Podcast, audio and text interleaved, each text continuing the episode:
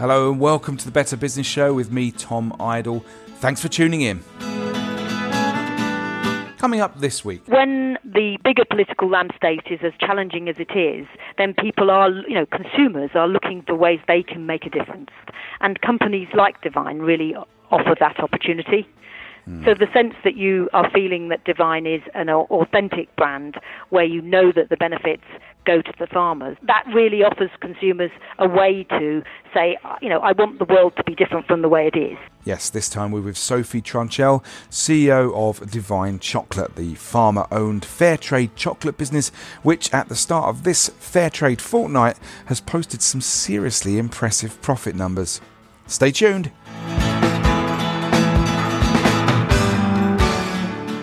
Yes, welcome back. This is episode 55 of the Better Business Show. Uh, thanks for tuning in. If you're interested in the other previous 54 episodes of the show, then have a look at the website. It's uh, betterbusiness.show. You'll find our complete back catalogue there. Work your way through them, have a trawl, have a search um, the complete archive. If you just scroll down that page, the complete archive is all listed there. Uh, but also, also on that page, you can subscribe to our newsletter. Uh, but also subscribe to the show. Use iTunes. Use SoundCloud. Go ahead and do that. But we're going to get right into the heart of the show this week. No messing around because Fairtrade Fortnight kicks off today. It's a UK wide initiative led by the Fair Fairtrade Foundation. Uh, it runs until March 12th, and really it's about bringing more awareness to shoppers about where the produce they're buying comes from. Fair trade simply means offering fair prices for farmers in the developing world, and it enables them to get a sustainable price on the produce they grow and a premium incentive to invest in their own communities. And when organisations sell their products through fair trade, they are paid the fair trade minimum price and the organisations will receive what's known as the fair trade premium. And it's up to the farmers and the workers to decide how to use that premium. Options like building a well or opening a hospital or a school or buying better farming equipment or investing in a switch to maybe organic farming. Loads of different options available. But by letting farmers and workers decide for themselves what's most important to invest in for their community, they're given vital control towards developing their overall futures as well as their livelihoods. The fair trade movement has achieved so much, but there's a reason that Fairtrade Fortnight, this being the 23rd edition, is still such a big deal. And that's because buying fair trade is still not front of mind when shoppers make their purchasing decisions. It's as simple as that. So, this time around, the Fairtrade Foundation has been working with a new London based creative agency to, to, I think, shift the marketing strategy so that it looks to engage with consumers emotionally by communicating the human element of this story and what unfair trade looks like.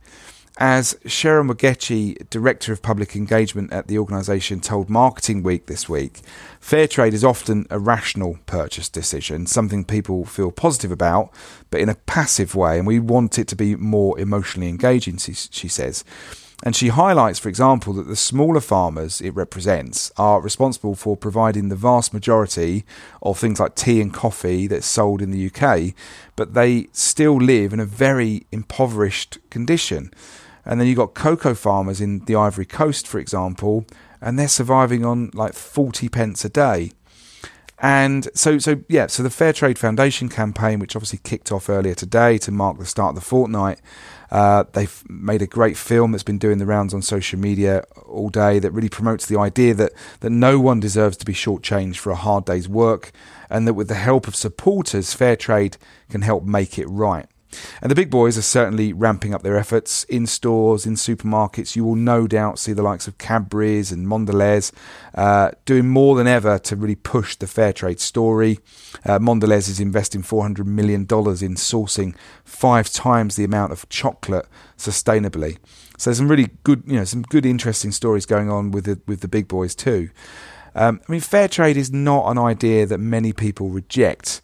Um, but I guess Fairtrade Foundation just wants them to kind of increase the frequency that they decide to go to a different cafe because it's fair trade, or that they uh, choose a different chocolate bar because it's fair trade, or a banana. And really, it's about sort of nudging people to change that behaviour. That's according to Cheryl. Um, so to mark the kicking off of Fairtrade Fortnight, we thought we'd check in with one of the brands that's been at the leading edge of the fair trade movement for the last 20 years. Divine Chocolate is a business with a clear social mission and a unique model in that the farmers' cooperative supplying the cocoa from Ghana is a majority shareholder in the company uh, with a clear say about how it invests that money and how it drives that organisa- organisation on. So I caught up with the company's CEO, Sophi Tranchell, to find out more. Sophi, thank you for, for being there and taking time out of what is, I'm sure, to be an incredibly busy fortnight as uh, Fairtrade Fortnight kicks off. Uh, now, Divine Chocolate is, is a brand that, that many of our listeners will probably know and love. But for those out there that are still very much in the dark, tell us about Divine because this is a, a business that has its roots very much in the kind of NGO community, but also one of the founding part, partners was uh, the Body Shop, wasn't it? Yes. So Divine Chocolate, um, as the name says, uh, we produce a fantastic range of, of divine chocolate. Um, but what's special about us is that the cooperative farmers, a cooperative of cocoa farmers in Ghana, own 44% of the company. Right. And the story really began with them. So they were set up in 1993 as a democratic farmers cooperative. And in their AGM in 1997, they voted to set up a chocolate company so they could put themselves higher up the value chain. Okay. And so in 1998, Divine Chocolate was incorporated, and Body Shop was one of the people who thought that it was a great idea, so they supported it by both investing in it, but also allowing us to sell chocolate in their shops in those first years when we didn't have national distribution, so people would actually have a chance to taste it. Ah, I see. So they actually stocked it, did they, back in the day? They did, yes. I mean, obviously, it's a bit of a challenge putting chocolate in cosmetic shops, and those Yeah, those yeah. those shops in the mouths can get a bit warm. Uh, but they they stocked it from um, Valentine's Day through to sort of Mother's Day and Easter, and it meant that we could actually do um, marketing, which says go and try it, try it in Body Shop.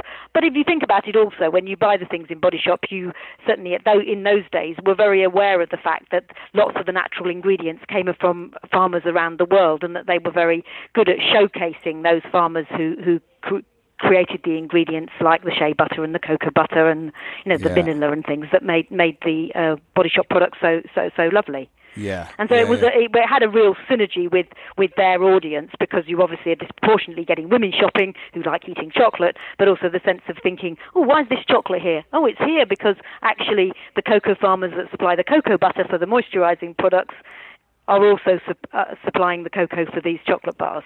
Yes, indeed. And D- Divine is, is obviously not the only business we've featured on the show here that, that you know that kind of walks that line between social mission and then having a you know an absolute commercial proposition.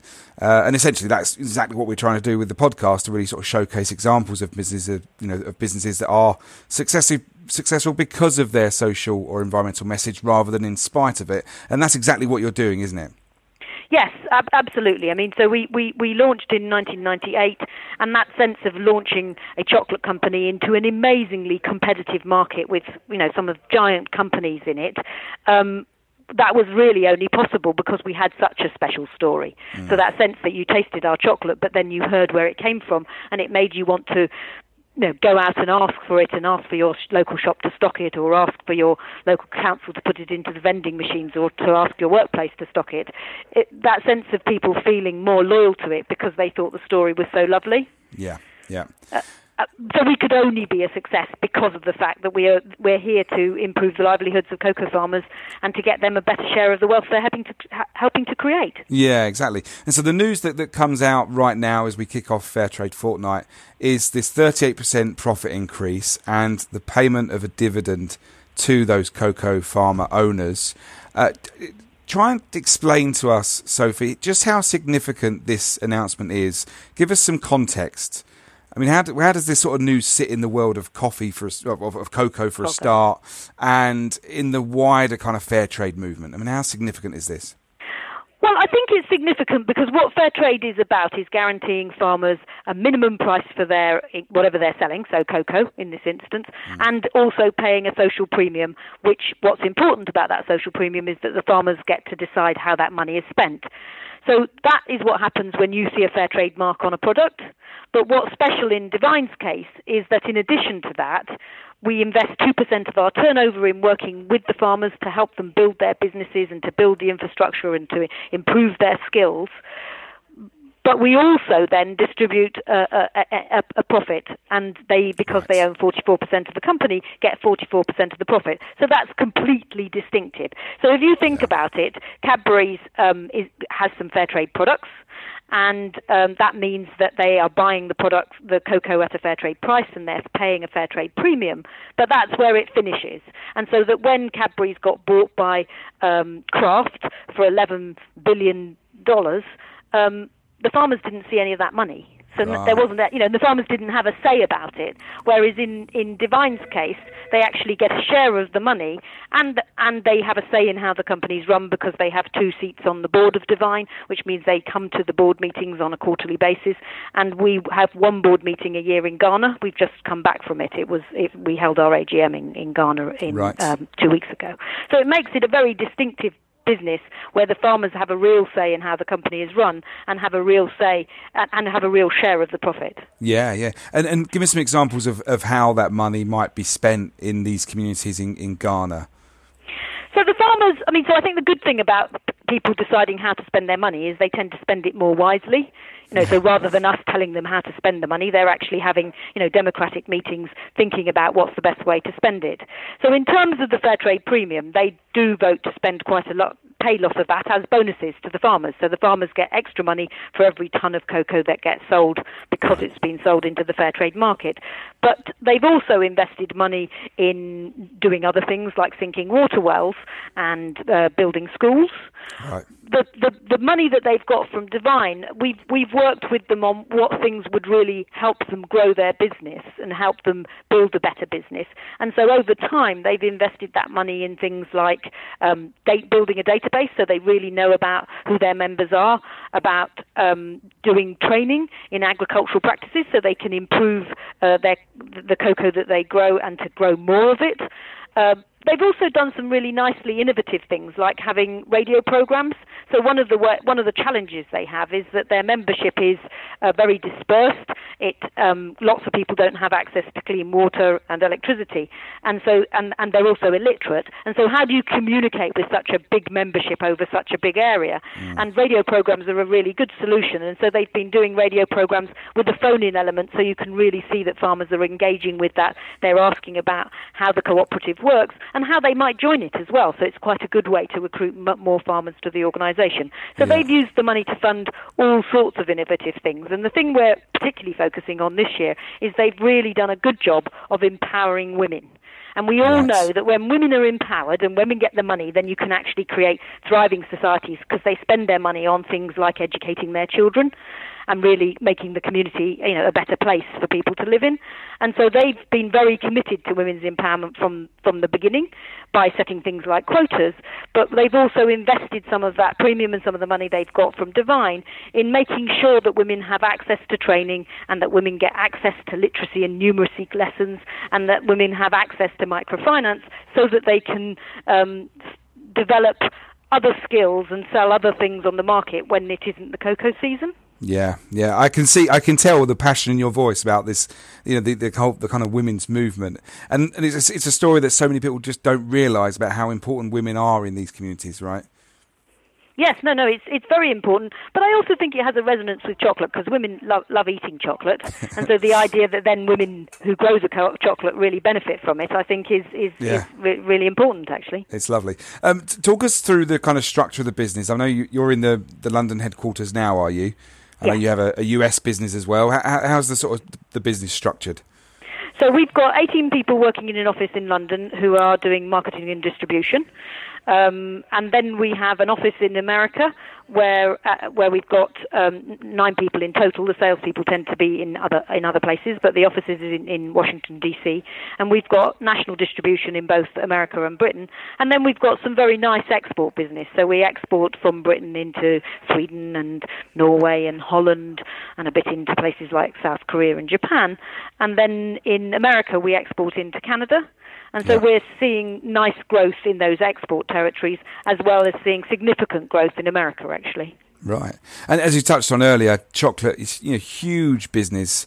Uh, understatement of the year, but you know the UK chocolate market said to be worth four billion a year or something. Uh, how do you compete? I mean, we've touched on this already, but presumably the, the kind of farmer ownership and the fair trade sort of narrative only goes so far. How do how do you make this business a sustained success? I think by d- developing very good products. I mean, so we have a really nice range we, of uh, 100 gram bars. We've got uh, 14 flavors. We've got a disproportionate amount of uh, dark chocolate flavors, which are Right. uh, which play very well to the increased interest in dark chocolates in Britain, which is driven both through people becoming, I suppose, more sophisticated, but also aware of their health and the fact that if you eat Uh, products with higher cocoa, then they've got less sugar, so they're better for you. But we've put flavors into those higher cocoa products, so we've got things like raspberry and orange and ginger and mint in those in, in those in those chocolate bars. So I, I think that in the end, however good your story, you've got to have really excellent products, and and people telling people that they think these products are great, and, and, and you know buying repeat buying them. So what we're seeing certainly in the places that we're stocked in Britain is that we've got you know good and growing sales, and in America that that, that that's the same is true. Yes, indeed. My son is a big fan. He's uh, only six, but he's he's dairy intolerant, so he does love the kind of the dark variety of chocolate, and they, they are great. Uh, I mean, this this taste profile is is it down to the to the to the way the cocoa is is grown uh, by by your farmers? It's, it's, so it's quite interesting. I mean, so we, we, we, we, we only work with farmers in Ghana, and that is the historic link of chocolate in Britain is with farmers in Ghana. So Right. that historically, Cadbury's got all of their cocoa from Ghana, and so that we are. You know, we we like the flavour of cocoa from Ghana, and it's a different species of tree from cocoa from Latin America, and so you can't make cocoa Right. from Latin America taste like cocoa from Ghana. But also the work that the farmers do, fermenting the cocoa uh, and drying the cocoa, really adds to the mellow flavour of of Ghanaian cocoa. right. And so that okay. so that, that if they didn't do that work, then the chocolate you know would potentially be much more bitter. Yeah, well, we encourage all our listeners to go out and, and taste some.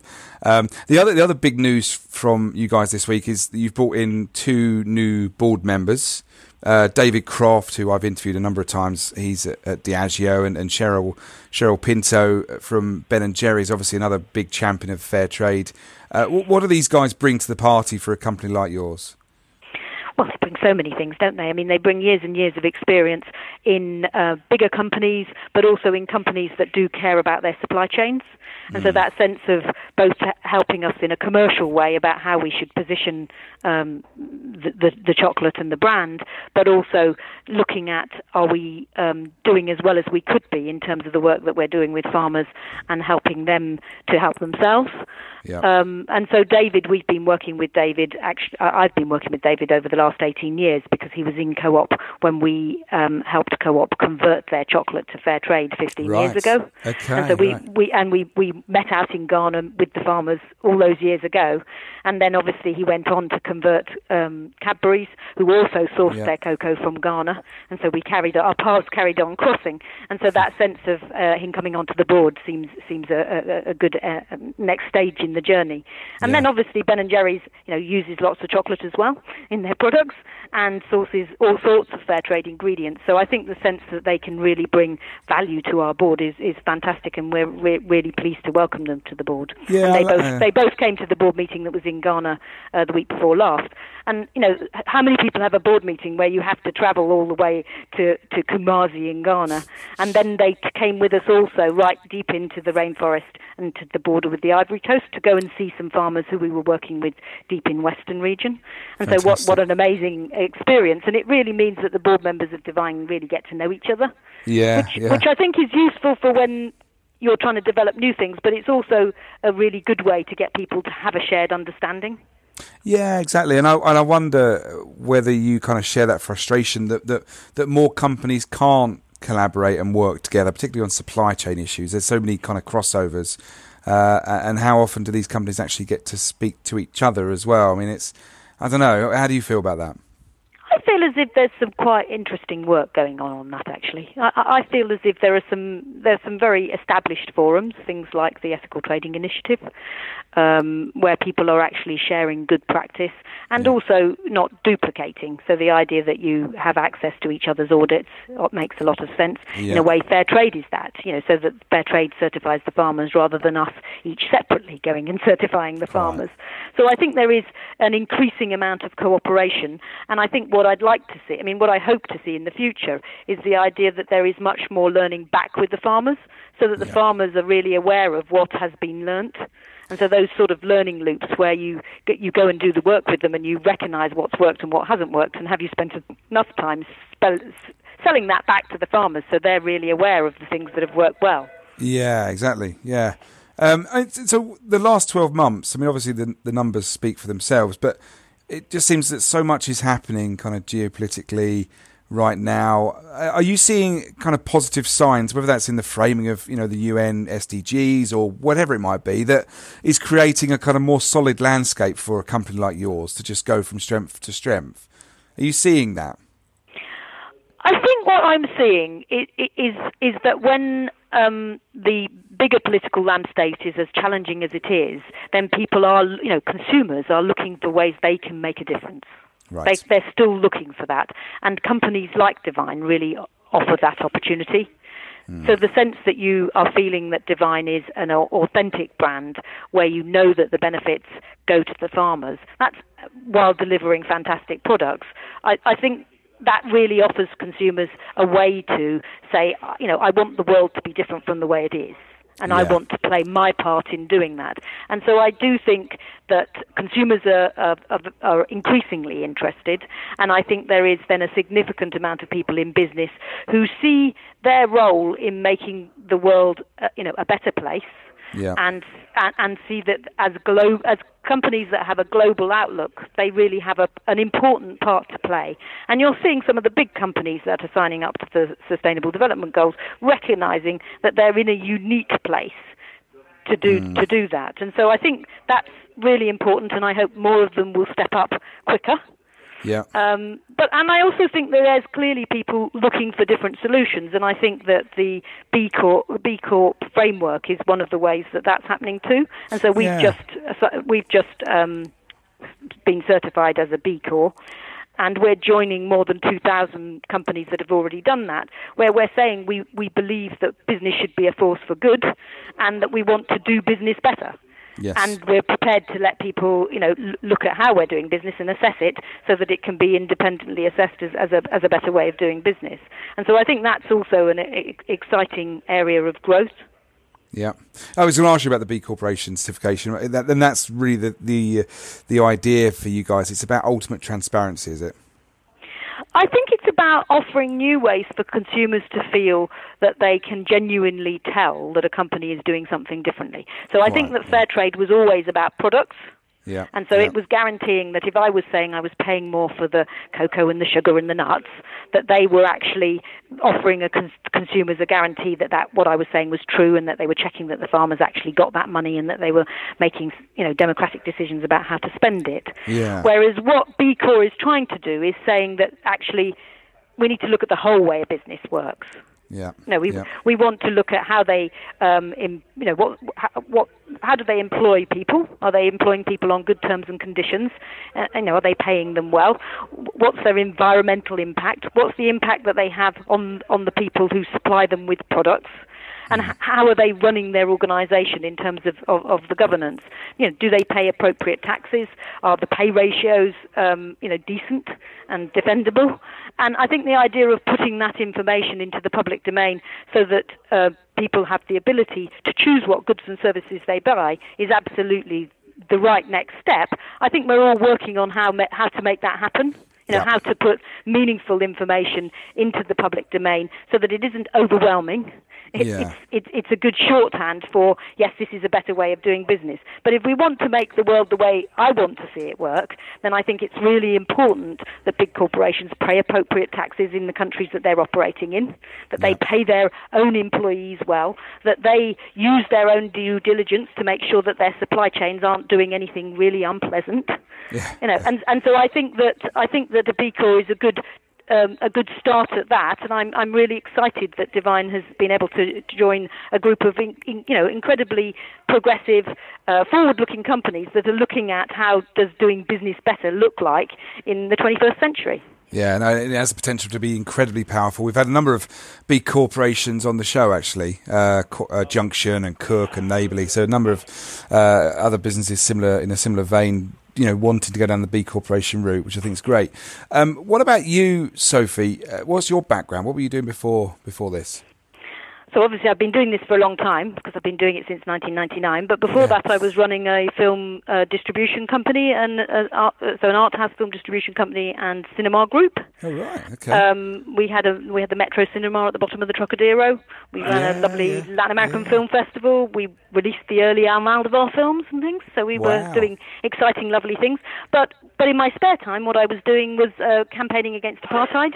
Okay. Which actually kind of links to what I do now rather well because so I spent my youth telling people what, what not to buy in order to stop apartheid, and then then I sort of recognised there was an opportunity there to change to to channel the passion and energy of the boycott movement into something where, which was about positive purchasing.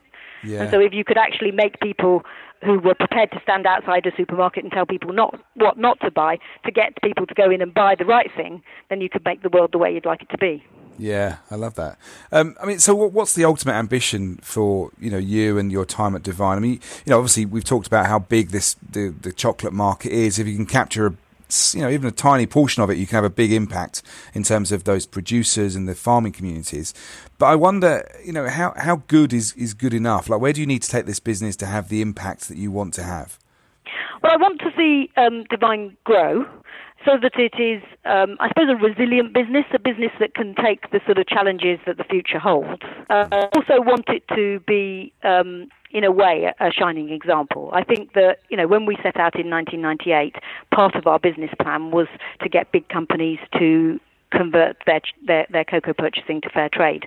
And we really did that, didn't we? I mean, so the, the mm. sense that when we started, it was absolutely unfeasible that Cadbury's would convert, Cadbury's Dairy Milk or Maltesers would convert and Kit Kat would convert. So the fact that all of those ginormous, ginormous corporations converted household brands to fair trade mm. is partly because we made it visible and partly because you know we made fair trade visible and partly because the farmers we worked with got big enough to supply companies like them.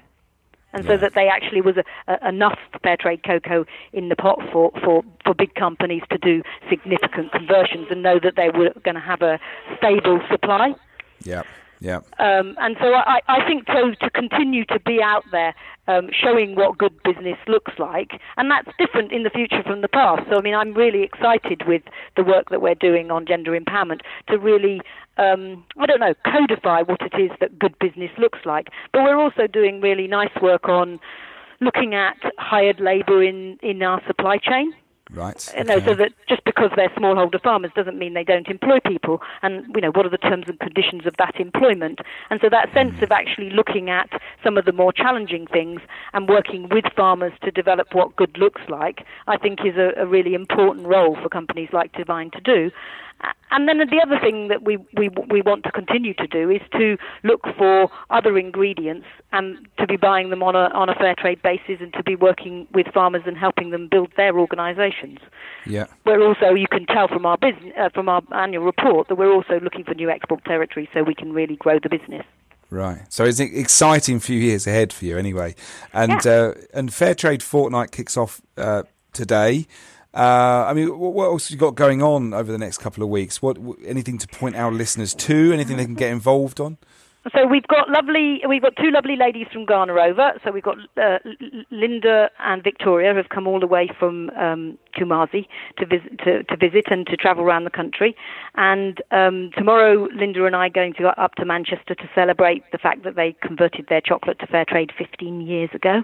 So that's wow. an enormous um, commit, commitment that they, they've made, and that they've now extended that commitment so that all of the cocoa that they buy for any own label product will now be fair trade. So whether that's in a, you know, an, an ice cream or in a chocolate tart or in a chocolate cookie, all the cocoa will be fair trade. And so we uh, we're really excited to be part of that event. And um, they will be travelling around to visit lots of our customers like Suma, um, who are one of the wholesale cooperatives, okay. and um, people like Waitrose. But they will also, we're, we're, going to be doing an event next week to celebrate International Women's Day called What Is It About Women and Chocolate, where we'll be getting the farmers to speak, but we'll also be getting people who are in retail and people who are academics and people who are campaigners to talk about what's going on in women in agricultural supply chains and specifically cocoa. And so that will Brilliant. be a lovely event that we're going to be running next week for people in the industry so that people can actually again see what good looks like. Yeah, absolutely. So you've got a busy few weeks, uh, but we wish you all the best with that. But also, in, in, the wider context of the business, it's a great story, and it's one that we, you know, exactly the sort of story we, we love to tell on the show. Uh, so we wish you all the best with uh, with Divine Chocolate. Thank you, Sophi. Thank you very much. Sophi Tranchell there, CEO of Divine Chocolate, uh, talking to me earlier today as Fairtrade Fortnight kicks off. For more information about Divine, about Sophi, about the whole Divine story, just head to the website divinechocolate.com. It's a really, you know, perfect example of how the fair trade movement works and how much that it's really matured in the last few years. Uh, as ever, let me know what you think of the show and do be sure to both get involved in fair trade uh, fortnight events happening near you and do try some delicious divine chocolate. It would be rude not to, wouldn't it? Anyway, that's it for this week. I hope you enjoyed it. We'll be back again for our Friday 5 news roundup this Friday lunchtime, so don't miss that. Uh, but until next time, goodbye.